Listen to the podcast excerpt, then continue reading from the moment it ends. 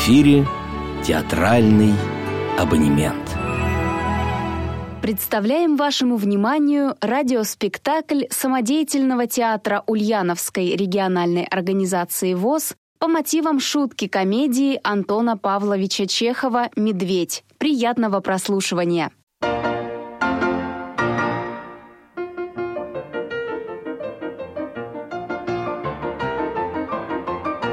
Антон Павлович Чехов. Шутка-комедия в одном действии «Медведь».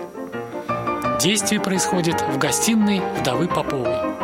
В комнате два дивана, портрет Николая Михайловича в черной рамке. Выходит Попова в траурной темной одежде, за нею компаньонка Лукерия.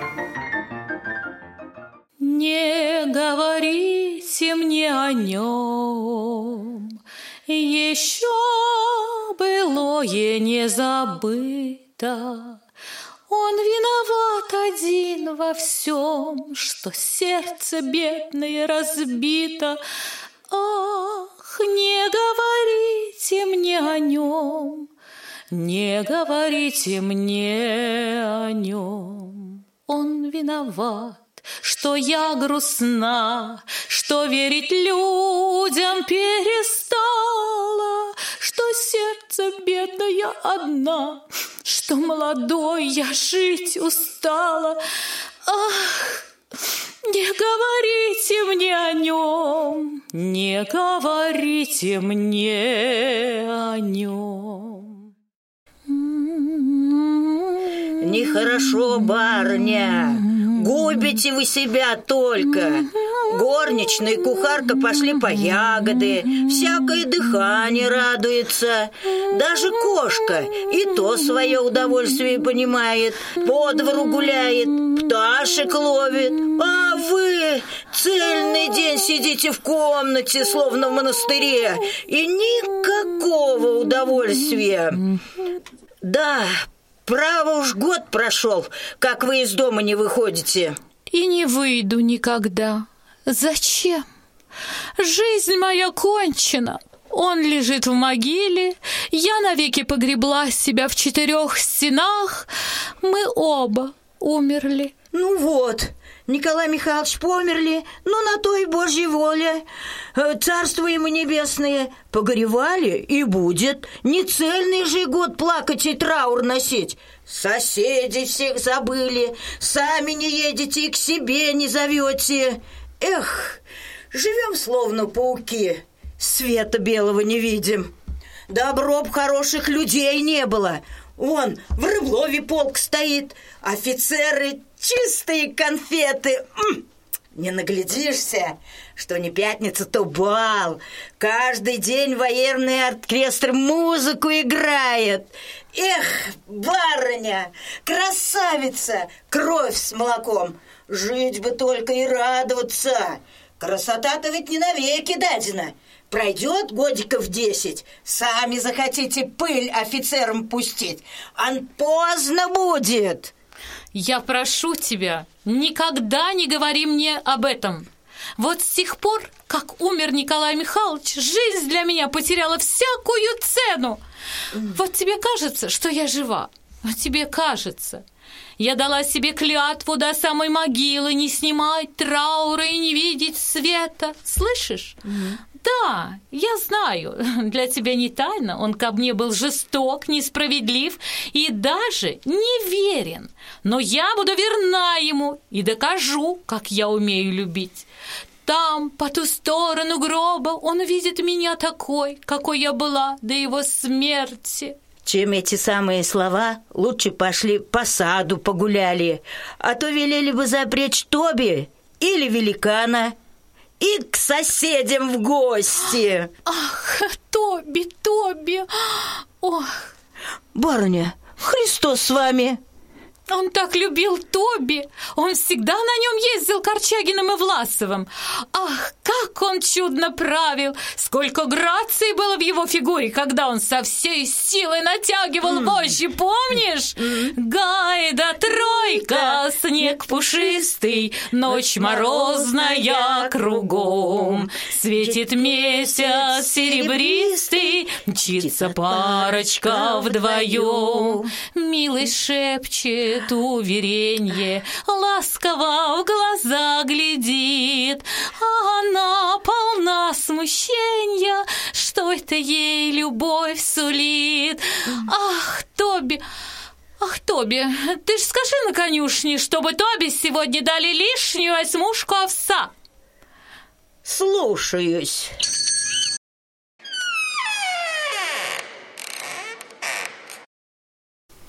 Кто это? Скажи, что я никого не принимаю. Слушаюсь. Ты увидишь, Николас, как я умею любить и прощать. Любовь моя угаснет вместе со мной, когда перестанет биться мое бедное сердце. И тебе не совестно? Я, паинька, верная жонка, заперла себя на замок и буду верна тебе, а ты? Тебе не совестно, Бутуз? Изменял мне, делал сцены, по целым неделям оставлял меня одну. Сударыня, там кто-то спрашивает вас. Видеть хочет. Но ведь ты же сказала, что со дня смерти мужа я никого не принимаю. Сказала, но он и слушать не хочет. Говорит, что очень нужное дело. А я не принимаю. Я ему говорила, но... Леший какой-то ругается, в комнату прет. Он уже в столовой стоит. Ну хорошо, проси. Какие невежи. Ах, как тяжелы эти люди. Ну что им нужно от меня? К чему им нарушать мой покой? Ах, нет, видно и вправду придется уйти в монастырь. Да-да, в монастырь. В комнату стремительно врывается Смирнов. Любишь много разговаривать. Сударыня, имею честь представиться отставной поручик артиллерии, землевладелец Григорий Степанович Смирнов. Вынужден беспокоить вас по весьма важному делу. Что вам угодно? Ваш покойный супруг, с которым я имел честь быть знаком, а остался мне должен по двум векселям 1200 рублей, так как завтра мне предстоит платеж э, процентов в земельный банк, я просил бы, сударыня, уплатить деньги сегодня же. 1200? Ха! А за что мой муж остался вам должен? Он покупал у меня овес. Ах, овес. Да, так ты ж не забудь на конюшне сказать, чтобы Тоби сегодня дали лишнюю осьмушку овса. Хорошо. Если Николай Михайлович остался вам должен, то, само собой, разумеется, я уплачу то, что следует. Но, извините, пожалуйста, сегодня свободных денег у меня нет. Послезавтра приедет из города приказчик, и вы получите ваши деньги. А сегодня я, к сожалению, не могу исполнить вашего желания. К тому же, сегодня исполнилось ровно семь месяцев, как умер мой муж. И у меня такое настроение, что я совершенно не расположена заниматься денежными делами. А у меня теперь э, такое настроение, что если сегодня я не получу деньги и не выплачу проценты, то завтра должен буду вылететь в трубу вверх ногами. У меня пишут имение. Ах, послезавтра вы получите ваши деньги. А, но мне нужны деньги сегодня, а не послезавтра. Но сегодня я не могу. Но, а я не могу ждать до послезавтра. Ну что же делать? Как странно. А, стал быть, вы сегодня не можете заплатить? Не могу. Это ваше последнее слово? Последнее. Положительно последнее? Положительно. Покорнейше благодарю.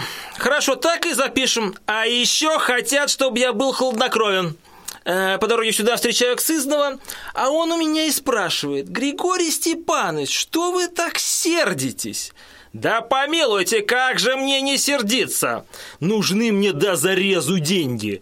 Выехал вчера утром, еще чуть свет. Объехал всех своих должников. Хоть бы один из них уплатил свой долг. Да. Измучился, как собака. Ночевал черт знает где, в жидовской корчме, около водочного бочонка. Наконец, приезжаю сюда, за 70 верст от дома, надеюсь получить, а меня угощают настроением. Как же мне не сердиться? Я, кажется, ясно сказала. Приедет из города приказчик, и вы получите. Да я приехал не приказчику, а к вам. На кой леший дитя за выражение сдался мне ваш приказчик? Милостивый государь, я не привыкла к таким странным выражениям и к такому тону. Я вас больше не слушаю. Попова закрывает уши руками и быстро уходит. Скажите, пожалуйста, настроение. Муж семь месяцев тому назад умер, а мне-то нужно платить проценты или нет? Я вас спрашиваю, мне нужно платить процент или нет? Ну, муж умер, настроение там и всякие фокусы. А мне-то что прикажете делать? Приказчик куда-то уехал, черт его возьми! А мне-то что прикажете делать? Улететь от своих кредиторов на воздушном шаре? Или разбежаться и трахнуться башкой об стену? Приезжай к Груздеву, дома нет. Ярошевич спрятался. С Курицыным поругался насмерть, чуть было его в окно не вышвырнул. У Мазутова холерина, у этой настроение. Ни одна каналья не платит. А все от того, что я слишком их избаловал. Что я нюня, тряпка, баба. Слишком я с ними деликатен. Ну, погодите же, вы узнаете еще меня. Я не позволю с собой шутить, черт возьми. Вот останусь и буду здесь торчать, пока она не заплатит. Ох, как я зол сегодня, как я зол. От злости аж поджилки трясутся, и дух захватило. Ох, боже мой, даже дурно делается. Человек! Что вам? Дай-ка мне квасу или воды. Ух, нет, ну какова логика? Нужны человеку до зарезу деньги, впору вешаться. А она, видите ли, не платит. Она не расположена заниматься денежными делами. Настоящая тюрнерная женская логика. Вот поэтому я никогда не любил и не люблю разговаривать с женщинами. Мне легче сидеть на бочке с порохом, чем разговаривать с женщиной. Аж мороз по коже. До такой степени меня разозлил этот шлейф. Стоит мне хотя бы издали увидеть поэтическое создание, как у меня от злости в икрах начинаются судороги. Просто хоть караул кричи. Барыни больны и не принимают. Больны и не принимают? Не принимаешь и не нужно. А я останусь здесь и буду сидеть, пока не заплатишь. Неделю будешь больна, я и неделю просижу. Год будешь больна, я и год. Я маску свою возьму. Меня не тронешь трауром и ямочками на щеках. Знаем мы эти ямочки. Семен! Распрягай! Мы еще не скоро уедем. Скажешь там на конюшне, чтобы овса дали лошадям. Опять у тебя левая пристежная вожжу запуталась. Кого? Ничего, я тебе задам ничего. О, жара невыносимая. Денег никто не платит, ночь плохо спал. А тут еще этот траурный шлейф с настроением. О, голова болит. Ах, водки, что ли, выпить? А, пожалуй, выпью. Человек! Что вам? Э, Принеси-ка мне рюмку водки. Да, нечего сказать, хороша фигура. Весь в пыли, сапоги грязные, не умыт, не чесан, в жилетке соломка. Барынька, того гляди, меня за разбойник приняла. Конечно, немножко невежливо являться в гостиную в таком виде, но ничего. Я не гость, а кредитор, а кредитором костюм не писан. Много вы позволяете себе, сударь. Что? С кем разговариваешь? Я, я, ничего, собственно. Молчать! Навязался леший на нашу голову. Принесла его нелегкая. Как я зол, как, как я зол. Так зол, что, кажется, весь мир бы стер в порошок. Человек! В комнату возвращается Попова. Милостивый государь, в своем уединении я отвыкла от человеческого голоса и не выношу крика. Прошу вас не нарушать моего покоя. Так э, заплатите мне деньги, я уеду. Я, кажется, русским языком сказала. Денег свободных у меня сегодня нет. Подождите до послезавтра. Я тоже, кажется, имел честь сказать вам русским языком, что мне нужны деньги не послезавтра, а сегодня. Если сегодня я не получу денег, то завтра я вынужден буду повеситься. Ну что же делать, если у меня сегодня нет? Как странно. Э, так вы сегодня не заплатите? Нет. Да? Нет? Нет. Не могу. Отлично. Тогда я остаюсь здесь и буду сидеть, пока не получу. Э, послезавтра заплатите? Отлично. Я и просижу таким образом до послезавтра. Вот так и буду сидеть. Я вас спрашиваю, мне нужно заплатить проценты или нет? Или вы думаете, что я шучу? Милостивый государь, прошу вас не кричать! Здесь не конюшня! Я вас не о конюшне спрашиваю, а о том, нужно мне заплатить завтра проценты или нет. Вы не умеете держать себя в женском обществе. Нет, я умею держать себя в женском обществе. Нет, не умеете держать себя в женском обществе. Порядочные люди так не разговаривают с женщинами. Ах, скажите, пожалуйста, как же я должен с вами разговаривать? По-французски, что ли? Ах, живупри, мадам, как я счастлив, что вы не платите мне деньги. Ах, пардон, э, что я изволил вас побеспокоить. И какая сегодня чудесная погода. И этот траур так к лицу вам. Неумно и грубо. Неумно и грубо. Я не умею держать себя в женском обществе, сударыня. Известно ли вам, что я на своем веку видел женщин гораздо больше, чем вы, Воробьев?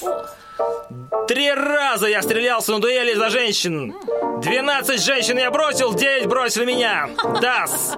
Да, было время, когда я валял дурака, миндальничал, медоточил, рассыпался бисером, шаркал ногами. Любил, страдал, вздыхал на луну, таял, холодел, раскисал. Любил бешено, страстно и на всякий манер. И, черт возьми, трещал, как сорока об эмансипации. Прожил на нежном чувстве половину состояния. Но теперь слуга покорный. Довольно. Теперь меня не проведете! Очи черные, очи страстные, алые губочки, луна, шепот, робкое дыхание. Теперь за все это, сударыня, я и ломаного гроша не дам. Я не говорю о присутствующих, но все женщины, от мала до велика, ломаки, кривляки, Сплетницы, О! ненавистницы, лгунишки до мозга костей, мелочны, суетны, безжалостны, логика возмутительная. А что касается вот этой штуки, то любой воробей этому философу в юбке может дать 10 очков вперед. Посмотришь на иное поэтическое создание – Кисия, эфир, полубогиня, миллион восторгов. А заглянешь в душу – обыкновеннейший крокодил. И что самое удивительное, что этот крокодил возомнил, что его шедевр, его привилегии и монополия – нежные чувства. Да черт возьми меня совсем! Повесьте меня вот на этом гвозде вверх ногами! Разве женщина умеет любить кого-нибудь, кроме баллонок? В любви она может только хныкать и распускать нюни. Там, где мужчина страдает и жертвует, Вся ее любовь заключается лишь в том, что она вертит шлейфом и старается покрепче ухватить тебя за нос. Вы имеете несчастье быть женщиной, поэтому сами по себе знаете женскую натуру. Вот скажите мне по совести, встречали ли вы в своей жизни женщину, которая была бы искренне, верна и постоянна, не видели. Потому что искренне и постоянны только одни старухи да уроды. Скорее всего, встретите рогатую кошку или белого вальшнапа, чем постоянную женщину. Позвольте. Так кто же, по-вашему, верен и постоянен в любви? Уж не мужчина ли? Да, с мужчины. Да как вы можете говорить такое? Мужчина верны постоянно в любви. Так если уж на то пошло, то я вам скажу, что самым лучшим из всех мужчин, которых я знала и знаю, был мой покойный супруг. Я любила его страстно, как может любить только молодая, мыслящая женщина. Я отдала ему всю любовь, чувство, состояние, дышала над ним, молилась на него, как язычница. И что же? Этот лучший из мужчин на каждом шагу обманывал меня. После его смерти в столе я нашла целый ящик любовных писем, а при жизни даже страшно вспомнить. Он шутил над моими чувствами, на моих глазах ухаживал за другими женщинами, сорил моими деньгами, изменял мне, оставлял меня одну по целым неделям. И несмотря на это, я была ему верна и постоянна. Мало того, он умер, а я все еще ему верна и постоянна.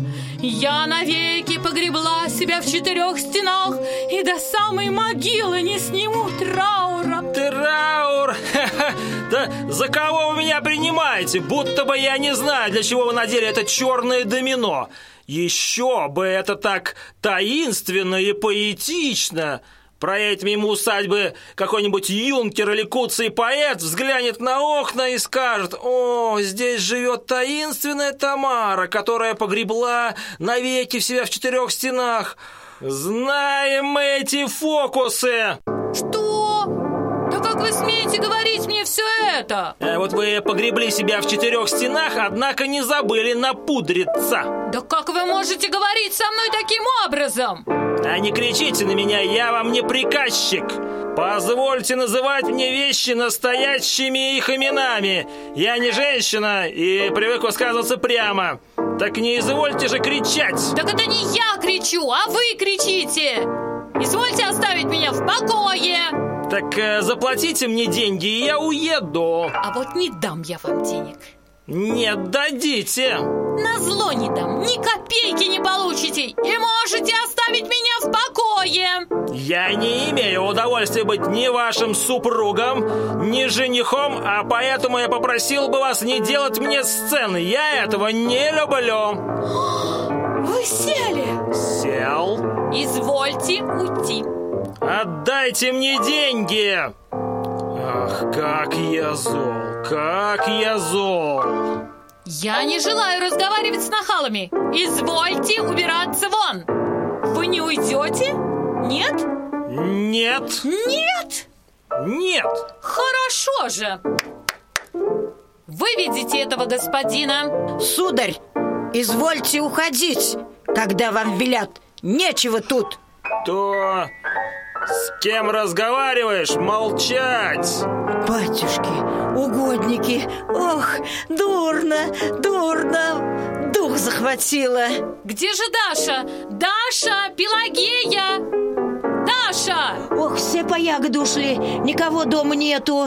Извольте убираться вон. А не угодно ли вам быть повежливее? Вы мужик, грубый медведь, бурбон, монстр. Что? Как вы сказали? Я сказала, вы бурбон и монстр. Позвольте, да какое вы имеете право оскорблять меня? Да, оскорбляю. Так что же, вы думаете, я вас боюсь? А вы думаете, что если вы поэтическое создание, то имеете право оскорблять безнаказанно? Да? К барьеру! Батюшки, угодники, воды, воды. Стреляться! А вы думаете, если у вас здоровые кулаки и бычьи горло, я вас боюсь? Бурбон вы этакий! К барьеру! Я никому не позволю оскорблять себя! Я не посмотрю на то, что вы слабое создание, женщина! Медведь, медведь, медведь! Пора отрешиться от предрассудков, что только одни мужчины должны отвечать за оскорбление. Равноправность так равноправность! К барьеру! Стреляться хотите? Сию минуту! Сию минуту! После мужа остались пистолеты. Сейчас я их принесу. С каким наслаждением я влеплю пулю в ваш медный лоб! Попова торопливо уходит. Я подстрелю ее, как цыпленка. Я не мальчишка и не сентиментальный щенок. Для меня не существует слабых созданий. Батюшка, родимый, сделай такую милость. Пожалей меня. Уйди ты. Ох, напужал до смерти. Да еще и стреляться собирается. Стреляться? Вот это и есть равноправность, эмансипация. Тут оба пола равны. Подстрелю ее из принципа. Но какова женщина? Раскраснелась, глаза горят. Вызов приняла? Честное слово, первый раз такую в жизни вижу. Батюшка, уйди, заставь вечно Богу молить. Настоящая женщина! Вот это женщина, вот это я понимаю! Огонь, порох, ракета! Не раскислятина, не размазня какая-то! Даже убивать жалко! Батюшка, родимый, уйди. Нет, она мне положительно нравится.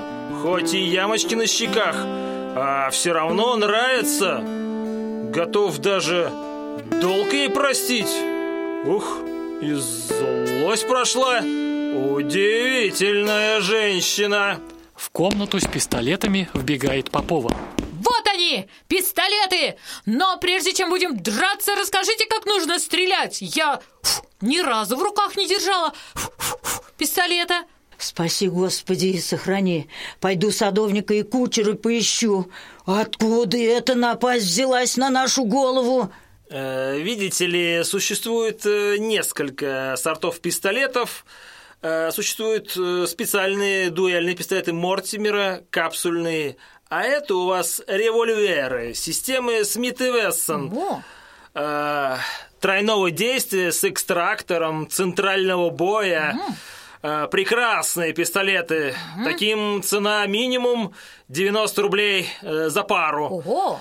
Держать револьвер нужно вот так. Глаза. Зажигательная женщина. Так, Э, Да, вот так, да, да. Э, Засим э, поднимаем курок, прицеливаемся, голову немножко назад, э, руку вытяните, э, потом э, нажимаем вот на эту штучку. И э, больше ничего. Но только главное правило, руку нужно держать прямо, прицеливаться не спеша, так, чтобы не дрогнула рука. хорошо. В комнатах стреляться неудобно, идемте в сад. Э, пойдемте, только предупреждаю сразу, я выстрелю в воздух. Это еще почему? Потому что... э, Потому что это мое дело. Почему? А, струсили! Нет, батенька, не виляйте! Извольте идти за мной! Я не успокоюсь, пока не пробью вашего лба! Вот этого лба, который я так ненавижу! Струсили! Да, струсил! Почему вы не хотите драться? Потому что... Потому что вы мне нравитесь. Я? Ему нравлюсь? Ха-ха-ха! Он смеет говорить, что я ему нравлюсь! Лжете! Послушайте, вы все еще сердитесь, я тоже чертовски взбешен. Но тут такая ситуация, видите ли, собственно говоря, как бы это сказать... Ну, тут такая, видите ли, история. Ну да раз я виноват, что вы мне нравитесь. Я почти влюблен. Отойдите от меня, я вас ненавижу! Боже, какая женщина! Никогда ничего подобного не видел. Пропал, погиб, попал в мышеловку, как мышь. Отойдите прочь, или я буду стрелять! Стреляйте! Вам не понять, какое счастье умереть под взглядами этих чудных глаз! Умереть от револьвера, который сжимает эта маленькая бархатная ручка! Я с ума сошел! Думайте и решайте прямо сейчас! Если я отсюда выйду, мы больше никогда не увидимся! Я дворянин, порядочный человек. Имею 10 тысяч годового дохода, попадаю пулей в подброшенную копейку, имею отличных лошадей. Хотите быть моей женой? Стреляться! К барьеру! Сошел с ума, ничего не понимая. Влюбился как мальчишка. Стою на коленях, как гимназист. Я люблю вас, как никогда никого не любил. 12 женщин я бросил, 9 бросили меня, но ни одну я не любил так, как вас. Разлимонился, раскиселился, рассеропился. Стою на коленях, стыд, срам. Пять лет не влюблялся, дал себе зарок. А тут на тебе втюрился, как оглобля в чужой кузов. Стою, на коленях руку предлагаю, да или нет? Не хотите? Не надо! Постойте! Нет, впрочем, уходите! Э, Нет, постойте! Я вас ненавижу! Или нет, не уходите! Э, Не, да убирайтесь! Ну, как я зла! Отекли пальцы от этой мерзости! Ну чего стоите? Убирайтесь! Прощайте! Да-да, уходите! Убирайтесь, я вас ненавижу! Ну, куда же вы? А, впрочем, ступайте, ну, ну, куда же вы, ну? Ах, Как я зла, как я зла! Не подходите ко мне! Я вас ненавижу! Как я на себя зол! Влюбился как гимназист, стоял на коленях, даже мороз по коже дерет. Я люблю вас! Очень не нужно было влюбляться в вас. Завтра проценты платить. Синокос начался. Никогда себе этого не прощу. Прочь! Отойдите прочь! Я вас ненавижу! К барьеру! Смирнов обнимает Попову за талию, следует продолжительный поцелуй. Вбегает Лукерья. Батюшки! Скажи там на конюшне, чтобы Тоби сегодня Вовсе не давали овса! Эй,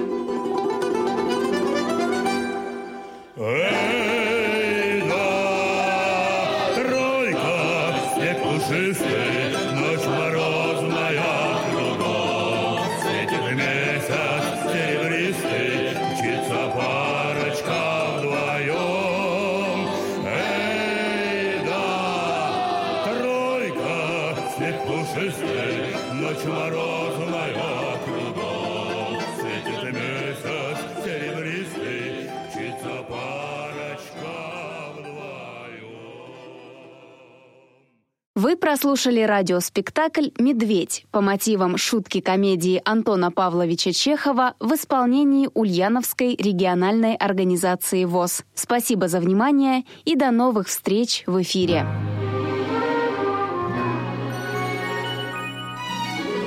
В эфире была программа «Театральный абонемент».